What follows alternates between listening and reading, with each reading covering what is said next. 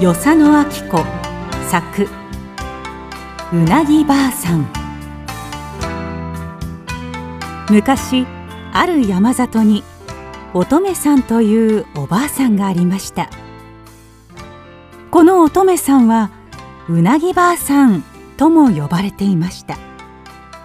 それはどういうわけかというと乙女ばあさんはうなぎを捕まえる名人なのです。そうだものですからお家もなかなかお金持ちでした。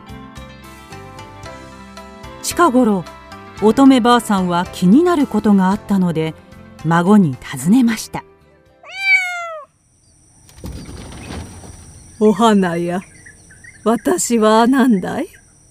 嫌だわ。おばあさんはおばあさんじゃありませんか。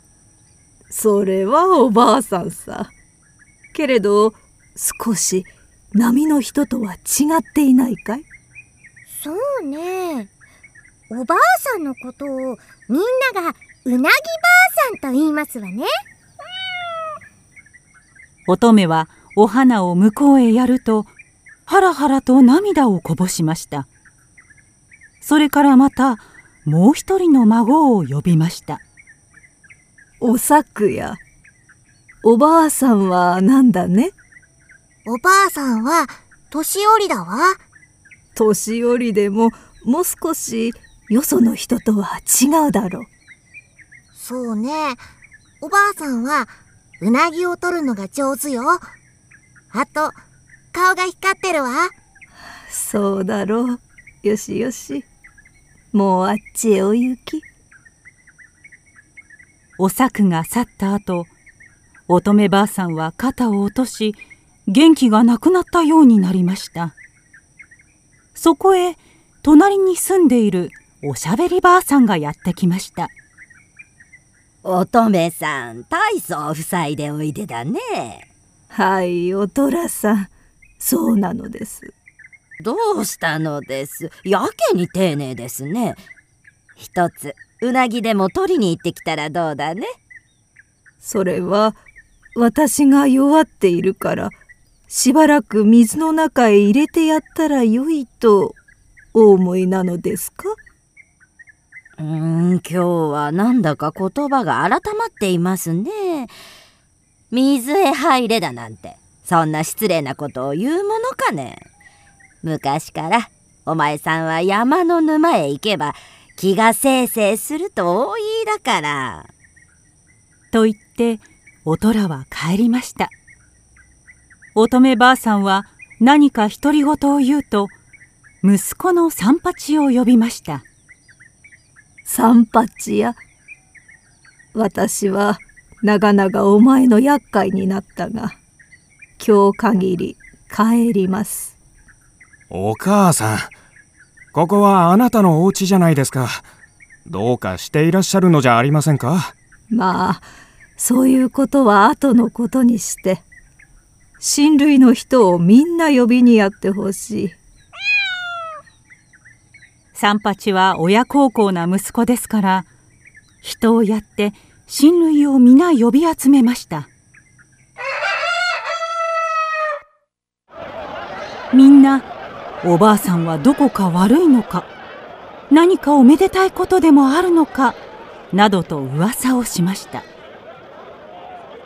乙女ばあさんは黒い色の紋付きを着て上座に座ると皆様よく来てくださいました。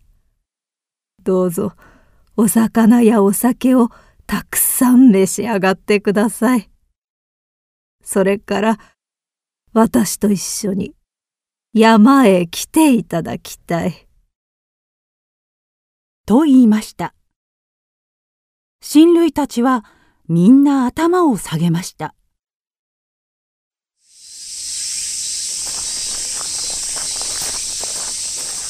そうして終演が終わると巾着を持つ乙女ばあさんを取り巻いて山の上にある沼へ行きました。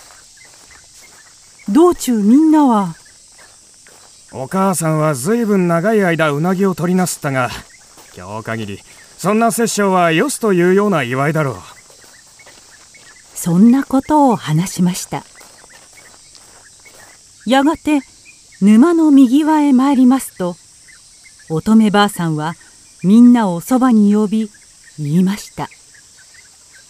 私はみんなに言うことがあります。私は人ではないのです本当はうなぎなんだ。どうしてもうなぎなんだ。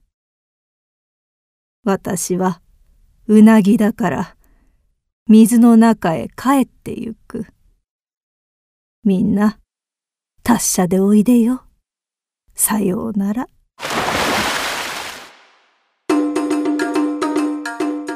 そう告げたかと思うと乙女ばあさんはもう水の青い色をした中へ入って泳いでいくのでした。大変だ大変だおばあさんおばあさん帰ってきてくださいよ。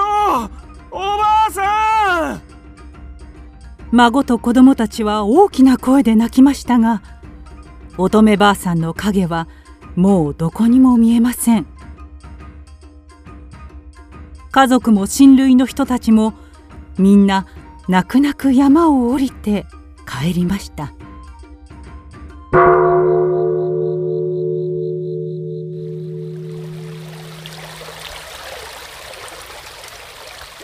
それからしばらく時が経ち秋になりました。